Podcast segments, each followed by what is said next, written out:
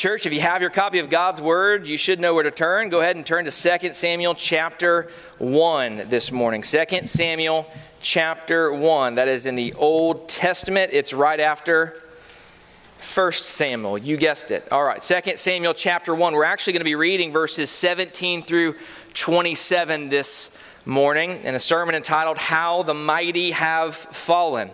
Uh, first or second Samuel, I'm sorry, chapter 1, verses 17 through 27. If you found your place there, would you do me the honor and privilege of standing for the reading of God's word, acknowledging that this is the word of the Lord, that He has spoken it to us, His people, and we are acknowledging that in reverence by standing. 2 Samuel 1, 17 through 27.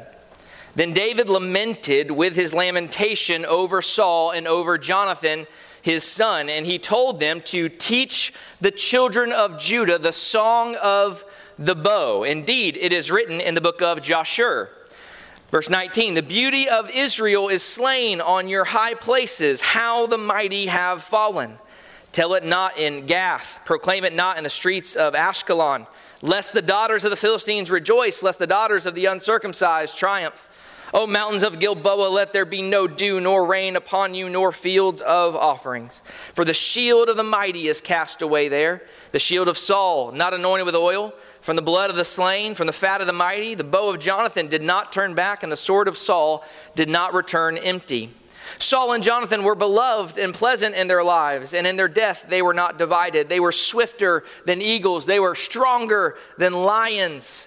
O daughters of Israel, weep over Saul, who clothed you in scarlet with luxury, who put ornaments of gold on your apparel. How the mighty have fallen in the midst of the battle. Jonathan was slain in your high places. I'm distressed for you, my brother Jonathan. You have been very pleasant to me. Your love to me was wonderful, surpassing the love of women.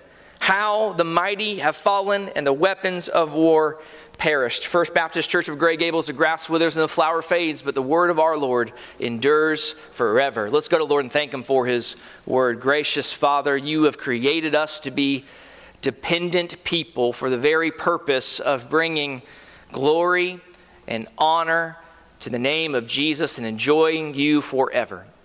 Father, how much more in our fallen state are we dependent um, on your every mercy to us? Lord, would you visit us with your kindness this morning? Would you pour out your spirit upon us that we might hear your word proclaimed?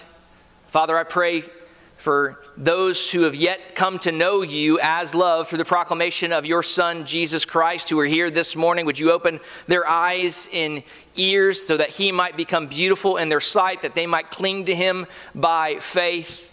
And Father, would you continue to do what you so faithfully do here each week, and that is visit us with your grace. Cause us to continue to stand firm in the faith, to cling to our only hope, your Son, Jesus Christ, in whom's, whose name we pray these things. Amen. Amen. Thank you. You may be seated.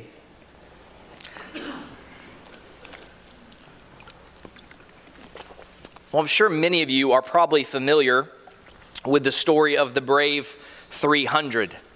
Probably far too many of you are familiar with it because of the horrible movie that was produced by Hollywood a decade or so back. But regardless, I'm talking about that event that took place in Thermopylae in 480 BC when King Xerxes and his Persian army rose up against the Greeks. If you remember what happened in that story, King Xerxes and his army, they're marching up the coastline of Greece and they're hemmed in by a mountain on one side and they have to go through this very narrow pass. And so King Xerxes sent forward messengers into every city in Greece, uh, commanding them to give him some land and some water, thereby recognizing him as their sovereign king over the land and the seas and receiving him as their own. Of course, you know the story that the Greeks refused to do so. They decided to defend themselves, resolved to defend themselves against these invaders. And so the Spartan army, led by King Leonidas took thousands of men to go and defend that pass, to not allow Xerxes and his army to be able to pass through. And, and that's actually what they did for quite some time. Even though they were easily overwhelmed by the number of the Persian army, they held the pass. What they did is they positioned themselves in the most narrow part of that pass and then interlocked with spears and shields. They repelled wave after wave after wave of the Persian army. In fact, it is reported that there were so many arrows fired from the Persian camp that they were so thick they blotted out the sun, to which Leonidas is reported to have been saying, uh, re- responding to that, he said, All the better, we fight better in the shade. Finally, King Xerxes sent forward his 10,000 very best troops, known as the 10,000 immortals, and yet they fared no better against the Spartan army, and still they held the pass. After two days of attacks, they held the pass. And yet there was a betrayer in their midst. One of their own countrymen made his way to the Persian camp to sell out his very own, leading King Xerxes to a narrow footpath behind the narrow pass where they would hem in the Spartan army on both sides. And even though there was a guard on that narrow footpath, they were easily overwhelmed by the Persian onslaught. Enough of them, however, got away to escape and warned King Leonidas that the Persians were coming and there was nothing he could do to stop them. Leonidas sent most of his men home, retaining only 300, knowing that it would be their final stand, knowing that they would die attempting to defend their people. Xerxes and his army came forward, and the Spartans stood fast, but indeed, one by one, eventually they fell. When their spears broke, they stood side by side, fighting with swords and daggers, eventually, even their fist. But eventually, they fell, each and every one. The mighty fell that day. Now, it is worth noting that they did attain, detain Xerxes long enough for the Spartan navy to come around and repel Xerxes back into Asia, at least for a bit. But many years later, there's a monument raised in that pass of Thermopylae, and these words were written on it Pause, traveler, ere you go your way, then tell how, Spartan to the last, we fought and fell. Do note, however, that they did fall. Maybe the mightiest warriors of all time and some of the mightiest battles of all times, and yet they fell. See, that's one thing I think David's lament actually teaches us, and it's kind of the main idea of what I'd like to bring before you today, and it's this the mighty always fall. Did you notice that? The mighty always fall. Sooner or later, the mighty always fall. If you are familiar with history, you're well aware of this. Why? Because the mighty are mortal. It's part of what we learn today from our passage. So let's just jump right into it and see how it unfolds. We notice that there's actually a change in genre here. Remember, last week we picked up in 2 Samuel 1, which is mostly what we would call a historical narrative for the genre. And what we saw is David's response to the messenger regarding Saul's death. He mourned the death of his adversary who had hunted him down like a dog. He responded to the death of his enemy like a man after God's own heart. He even executed justice and righteousness against the man who claimed to have slain him. And so here we have a transition from a historical narrative to Hebrew poetry, a lamentation to be specific. And there are three things I want us to notice about this lamentation. The first is the educational importance of this lamentation. I know that's a point that just jumps right out at you, isn't it? You're like, whoa, I'm excited about this one. Uh, the education, the educational importance of this lamentation. I say that because this lamentation's introduced in verses 17 and 18 of our text, right? Verse 17 tells tells us that it's a lament of David. And then verse 18 says that David actually commanded that this be taught to all the children of Judah. I think I would argue from the onset here, from the very beginning, uh, that we need to be taught and we need to remind ourselves to be taught to remember significant events. I think this verse teaches us that, that we need to be reminded that we should be taught and teach significant events. In fact, God's people need to remember significant events in history. It's important that we do this. In fact, look what verse 18 says in our text. It says, And he told them to teach the children of Judah the song of the bow. Indeed, it is written in the book of Jasher. See, this is not simply just David's creative expression for the benefit of his psychological and emotional healing. It might have provided that for him, but, but that's not really the point. This is not simply an outlet for David's grief. David understands that this lament has instructional value for the people of God. It is meant to teach. One might say it should be taught because it teaches. And we also see that this is instructive teaching of educational value. We see it in another way. Not only did David command that this uh, letter be taught to the people of Judah, this lament be taught to the people of Judah, but it's also recorded for us in the book of Jasher.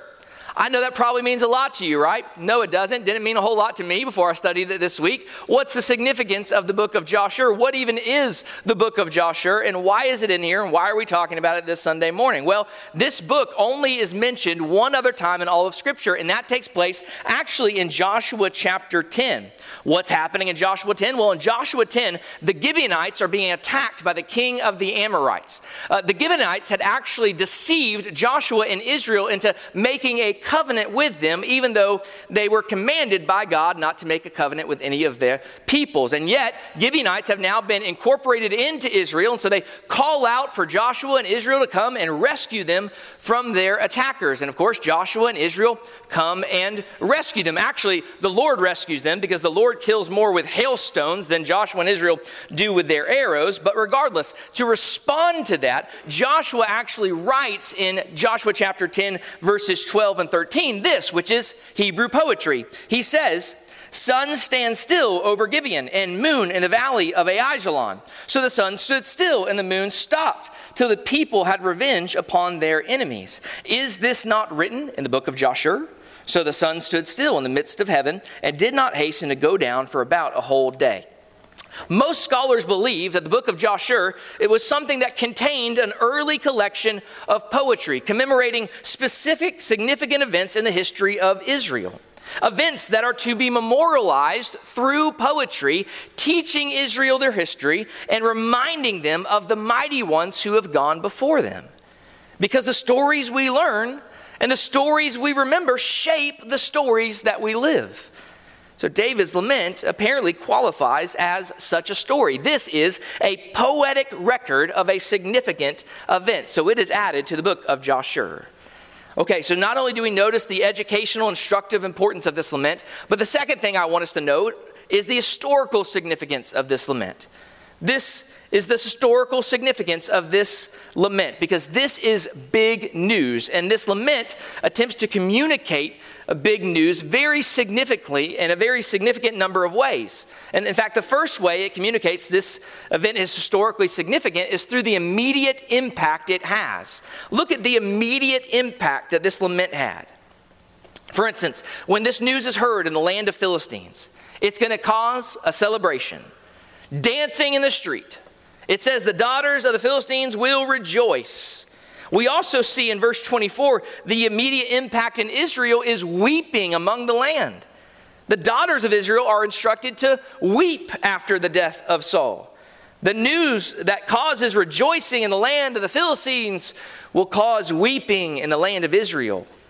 In fact, this event is so significant that it even provokes the cursing of Mount Gilboa where the event took place. Did you notice that in verse 21? The lament even just curses the mountain where this event took place. In fact, read that along with me. In verse 21, it says, O mountains of Gilboa, let there be no dew nor rain upon you, nor fields or offerings. Of course, we also know that this lament is historically significant because that any death of a king is significant right? The death of any king has always been historically significant. I don't know if you remember the death of the king of Thailand. Some would argue the longest ruling or reigning monarch to ever have ruled. He died in 2016 and he ruled for 70 years. He reigned for 70 years. Thailand, to commemorate his death, instituted a year long mourning for the entire nation because the death of a king is significant. But we also need to remember that Saul wasn't just simply another king. This was God's king. The king God had chosen, the Lord's anointed, given the significant and specific task of ruling over the people of Israel. He was to administer the rule of Yahweh over the people of Yahweh. This was Israel's first king. But oh, how the mighty have fallen. Israel has lost her head. The monarchy project is being grounded even before it barely got off the ground. But we must remember also that this lament's not simply about Saul. This lament's also about Saul's son, Jonathan. In fact, I think it's very significant here that this lament gives Jonathan the place of pride.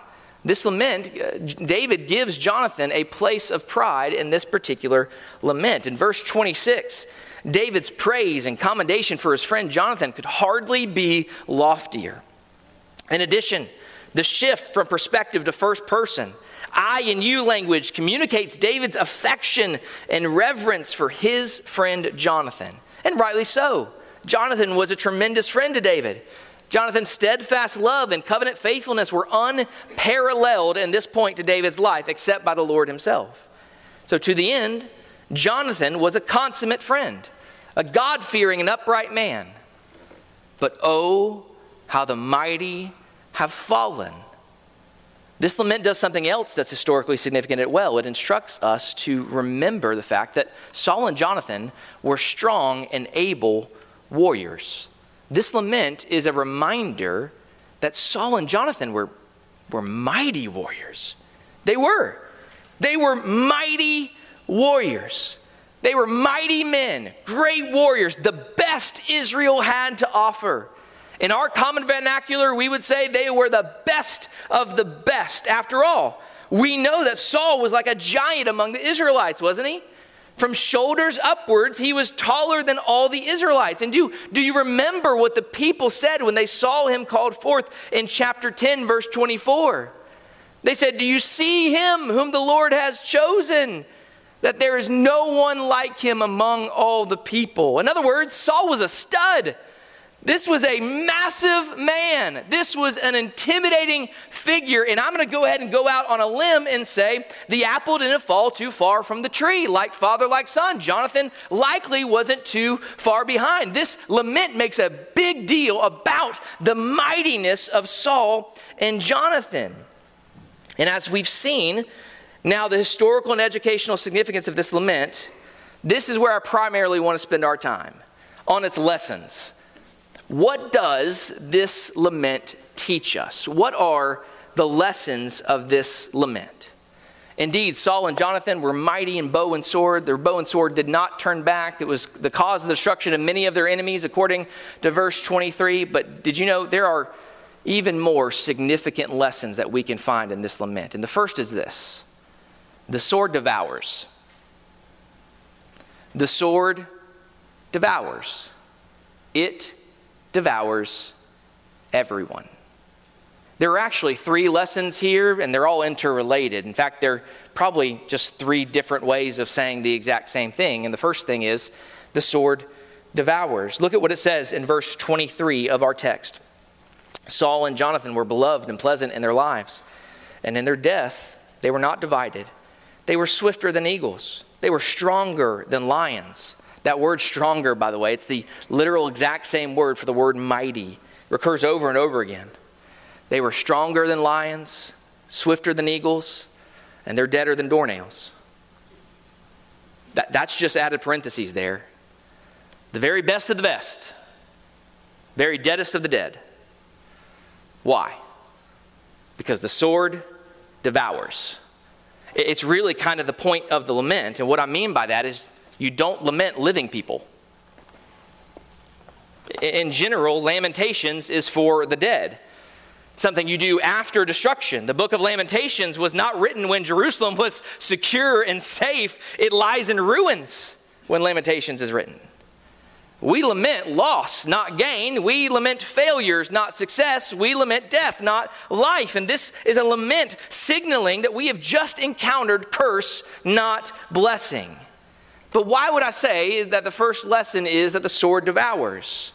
Thank you so much for asking because I'm going to explain that. Wow, love your interaction this morning. Part of what this lament actually does is this lament actually points backwards and forwards. It points backwards in regards to just a little subtle clue that I mentioned last week. When we find Saul on the battlefield, what's Saul doing in his last dying breath? Do you remember? He's leaning upon his sword.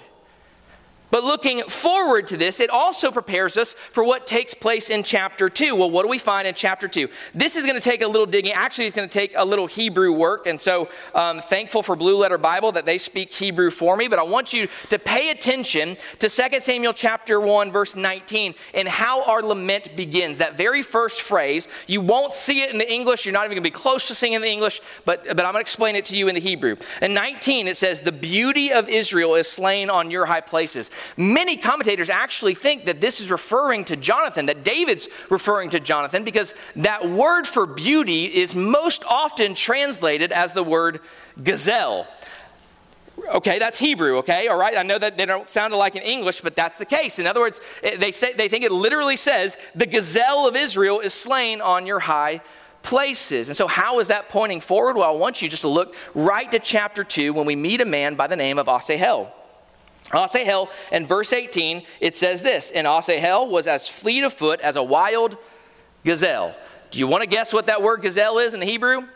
The very exact same word in chapter 1, verse 19. Go look it up. They are word for word the exact same. Now, who in the world is Asahel and why is that significant? I've never heard of him. What does he do? Well, apparently he was pretty swift dude, okay? He was as swift as a wild gazelle. And what we find Asahel doing in chapter 2 is he's pursuing a man by the name of Abner. He's pursuing him relentlessly, in fact, so much that Abner keeps turning around and telling Asahel, bro, don't do this. Stop pursuing me. He actually tells him, Abner tells Asahel, uh, pick on somebody of your own size. And, and by that, he means, I'm much more man than you can handle, Asahel. Don't do this. Right now, I'm in danger of preaching a sermon that I'm going to preach uh, probably next month. But the good news is maybe you'll forget it by then, right? So it'll be like new. That's tend to be how it works on occasion. But regardless, here we have Asahel. He's relentlessly pursuing Abner. And the way the narrative unfolds is he is doing this intentionally. He's intentionally pursuing him, and he does it over and over again. And, and Abner keeps turning around saying, Asahel, don't do this, bro. You don't want none. Don't do this until finally Abner turns around and he takes the butt of his spear and he sticks it through Asahel's belly. That's a lot of force, by the way. If you stick your spear in an enemy to the fact where not the point of the spear is sticking out, but the butt of the spear is sticking out. That's a strong man. Uh, Abner was probably a stud too. So there's Asahel, and he's fallen, he's died, and actually everybody who walks by him, they stop and they look at him. The narrator says that. What are they stopping and looking at? Well, see, there's a lesson to be learned. The story keeps going. They continue to pursue Abner and his men until finally, in verse 25, Abner calls Asahel's brother Joab, hoping that Joab and his remaining other brother will be wiser than his youngest brother. And look at what Abner says to them in chapter 2, verse 26. Shall the sword devour forever? Do you not know that it will be bitter in the latter end?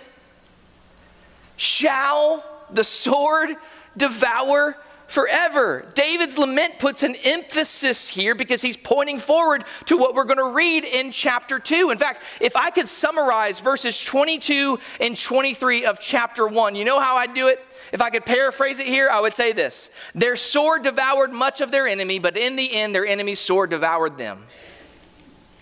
That's the lament over Saul and Jonathan. And, and isn't that always how it goes, though? In the end, the latter end, it will be bitter for you. And by the way, that should sound familiar to those of you who know your New Testament. Makes you think of Jesus confronting Peter after he cut off the servant's ear in the garden. What did Jesus say in Matthew 26 52? Put your sword in its place, for all that take the sword will perish by the sword. And then look at the end of our lament. Look at the very end of verse 27. How the mighty have fallen and the weapons of war perished. Jesus understood and taught his disciples that the weapons of war will all perish in the end. Looking backwards, it might be even worth mentioning that in the cursed blessing or the blessed curse of Esau, we read that he will live by the sword. This becomes a recurring theme. So that's the first lesson is that the sword devours. Lesson 2 is closely related to the first. The sword devours and not by might will men prevail. Not by might will men prevail. Listen, oh, how the mighty have fallen brackets this entire lament. Did you notice how many times we said it there? In fact, the word mighty occurs at least five times in our text, and we already said that when it says stronger than a lion, really in the Hebrew, that's mightier than a lion. So six, six times this lament or this, this word mighty is used in this lament. David saying, Here are the mighty, and how the mighty have fallen. In fact, the name of this lament is actually given to us in verse 18. Look at with look at your with your eyes at verse 18 with me uh, right now. Look at what it says. In fact, you'll notice in the text if you have the song of written in italics. Do you have that? You know what that means? That means that's been added in there by translators to help it make more sense in the English. Literally, verse 18 simply says, "Teach the children of Judah the bow." Now, commentators have discussion. They go back and forth about this. They're wondering is, is David saying that we need to teach the children how to use the bow? But most commentators would agree that he's simply conveying the name of this lament, that this lament is actually entitled The Bow, a strong weapon. Interestingly enough, the weapons appear over and over again in, in this lament itself. Shield twice, bow and sword are there. Oh, how the mighty have fallen. Now, I am not arguing that this lament is a moral judgment against Saul and Jonathan. I don't think that's the case. Precisely because Jonathan is present. I think that would be an erroneous conclusion. I do think that Saul, leaning on his spear in chapter 1, verse 6, is meant to be a moral judgment against Saul. I think this is meant to teach the people. The lesson that Samuel is attempting to teach the people, the lesson runs from the beginning of 1 Samuel all the way to the end of 2 Samuel. And right here in the middle, we are reminded that not by might will men prevail. The mighty have fallen. Which mighty? All of them. I mean, if we want to talk about Saul specifically, Saul leaned upon his spear. This is a common theme. Saul constantly trusted in the weapons of war over Yahweh. Saul, mighty and big. Saul, armor so large that David couldn't even wear it. It swallowed him up. I mean, have you ever thought about that? We always think about the reason David didn't wear the armor is David just being courageous, and certainly he was.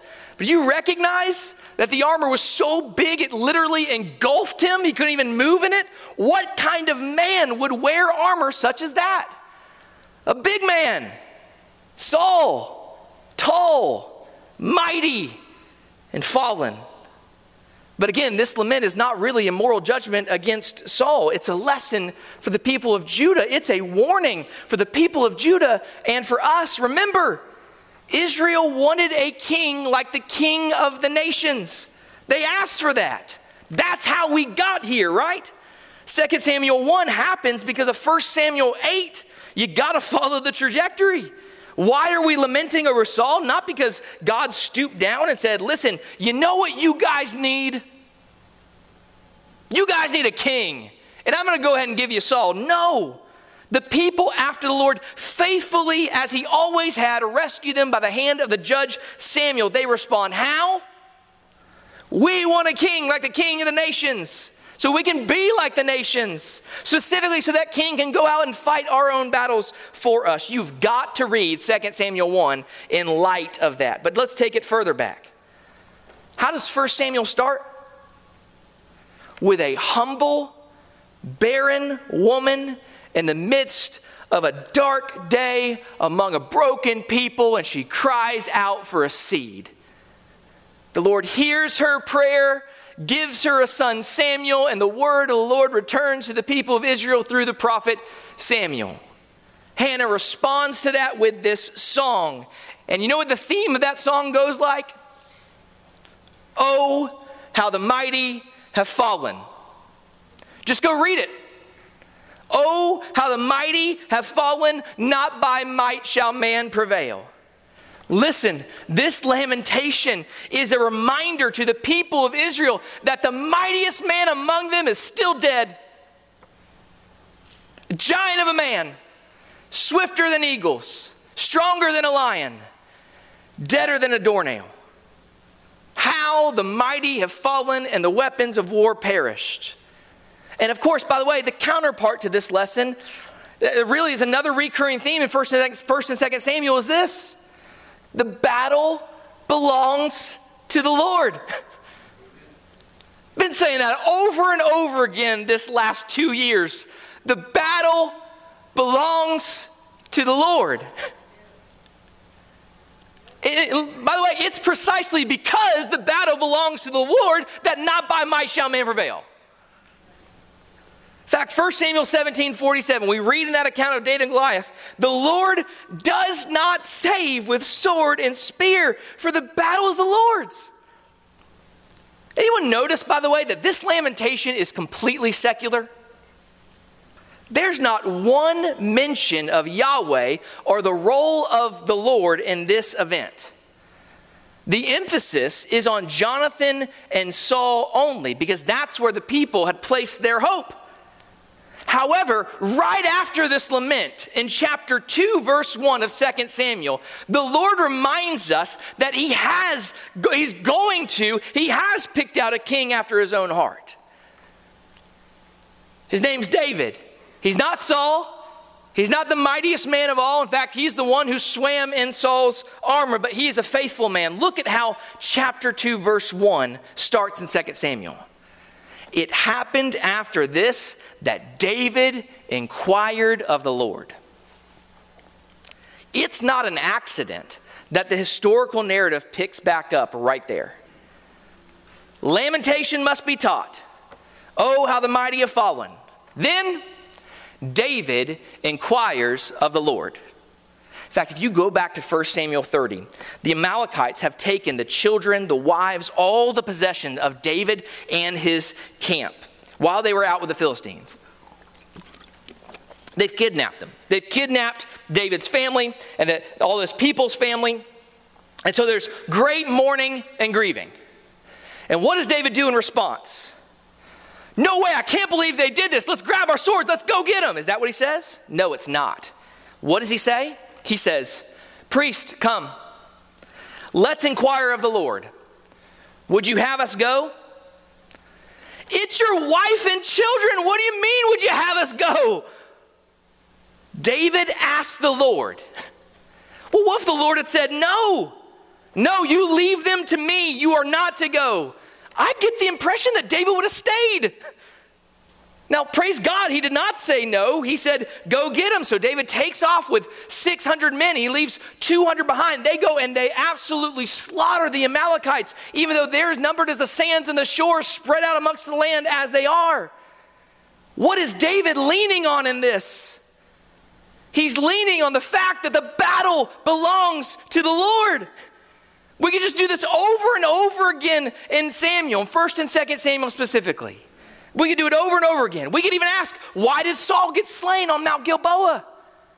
Listen, this is so fundamental to the entire biblical narrative. This permeates the entire biblical narrative. But, friends, it needs to permeate our entire worldview. Do you recognize that every single battle belongs to the Lord? Like, not just the ones in the Bible. In fact, no battle has ever ultimately depended on the might of men. And the problem is, we study them as though they have. Now, of course, to some extent, there's a legitimate place for understanding military tactics and so on. Please don't mishear or misinterpret what I'm trying to say that. But it is as long as we keep in mind the fact that the battle belongs to the Lord. You have to keep that in mind. So, as we attempt to tie this together, church, this is why Him we proclaim because the sword devours. Not by might shall man prevail. And every battle belongs to the Lord in literal battle, and how much more in the cosmic battle for the souls of God's people. Let me ask you, what hope is there in the sword against our enemy? Against Satan, against our own sin. You remember, you stand as transgressors before a holy God, right? You stand on your own guilty, being enemies of God. What do you think you're going to do? You think you're going to wield the sword in such a way that you're going to cut out enough sin that God might accept you in His sight?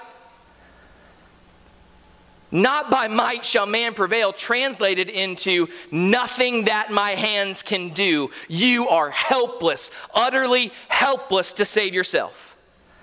There's no other God but one. No good work that you can do can bring you back into a right relationship with God. Remember what we're dealing with here. These are temporary, physical, prototypical types that point towards a deeper spiritual reality. Our problem is not the Philistines, it's not even politicians that we disagree with. It's not. Our problem is our own sin. And if we don't have one intervene, we are utterly lost. Choose the mightiest man there is living today. The problem is he's still full of sin and the sword will devour him. This is why Jesus we proclaim. Because the battle has always and the battle will always belong to the. Listen, we are slow to believe this. We are quick to doubt. Speaking of myself here we really need to focus on the reality that Jesus is the one who intercedes, who intervenes, and who interposes his own blood on our behalf. He came in the fullness of time to take upon himself our flesh and our weakness. Everything we are, he was apart from sin, fulfilling all righteousness. He obeyed his Father even to the point of death on the cross so that he might bear our iniquity, being crushed so that we might be made righteous. And this isn't a, a pie in the sky, you know, hope, but Jesus was raised from the dead to vindicate it. That's a historical fact, Jack. The sword could not devour him. He who refused to wield the sword allowed the sword to devour him so that we might be free from our sin, but the sword couldn't hold him. He was raised, and there's no sword that could touch him. He's conquered death, and we've been raised with him. Saints, do you see? We've been even now seated with him in the heavenly places. Can I ask you, what can the sword do for you? Why do we give so much mental energy to being anxious and fearful over man? What can man do? Kill the body? Listen, I don't mean to sound offensive here, but don't do any favors. Gonna send me to Jesus? That's the worst you got. There are worse things that could happen to me today.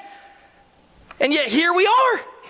We entertain fear and anxiety over all sorts of things, yet Jesus is alive. He's standing right now interceding on our behalf. Here we are down here fretful about every news report, everything possible in the world. We can fret about all sorts of things. And Jesus is talking to the Father saying, uh, They're mine. I, I know they're weak and they're fearful and they're anxious. They're mine, though. They're mine. I purchased them. The reality is, Jesus understood what we often, so often fail to grasp, and that is, he understood that God saves not with sword and spear. Jesus refused to take up the sword. Jesus even refused to take up reviling when he was reviled, but instead what? Entrusted himself to the one who judges justly. And now we are all called to follow his example. It's about time we said this in here, church. Do not fear. Listen, it is time for us to do some fear mortifying up in here some fear killing. Fear has no place in our hearts. Why? Because Jesus lives. Do not fear echoes throughout redemptive history, but we, church in Christ, have heard it the loudest. If Joshua was not to fear as he faced the onslaught of the armies of the Canaanites in the land, how much more we who stand in Christ forever? This is the lesson that the lament taught the people of Judah. It's the lesson that it teaches us. All the mighty have fallen, no matter how much blood or fat their own sword has devoured. In the end, their own sword eventually devoured them too. The mightiest man to have ever lived still died. The mightiest man alive right now will die.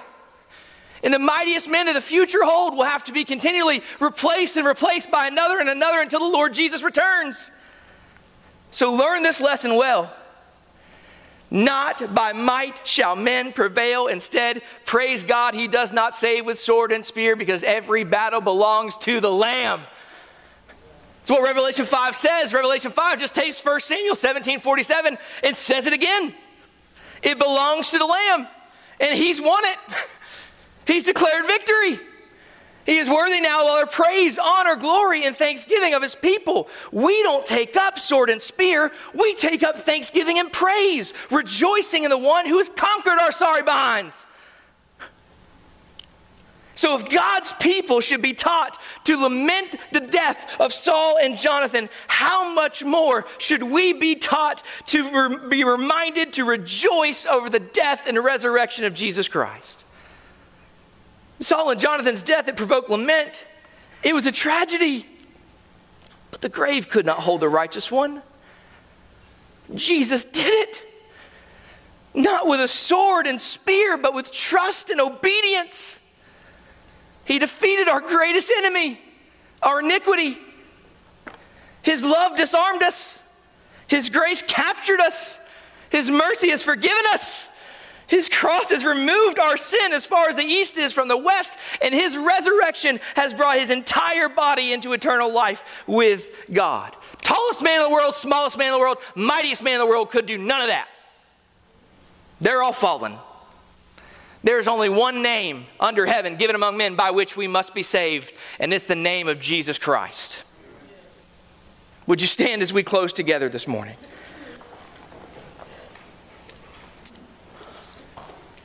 Please pray with me, gracious Father. We confess that we are often overwhelmed with fear and anxiety about all sorts of things.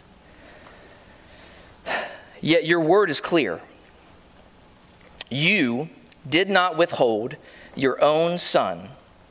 How will you withhold any good thing from us? The sword can devour all day long and yet, there is nothing in all of creation that can separate us from your love in Christ Jesus. For us, to live is to glorify Christ, to die is to be with Him. Forgive us for how often we still fear men or our circumstances. Forgive us for how often we even still fear our own condition as though Christ's sacrifice is not sufficient. Lord, would you renew our minds now? Help us to sing with joy and thanksgiving for the salvation that your Son has accomplished. We pray this in Jesus' holy name. Amen.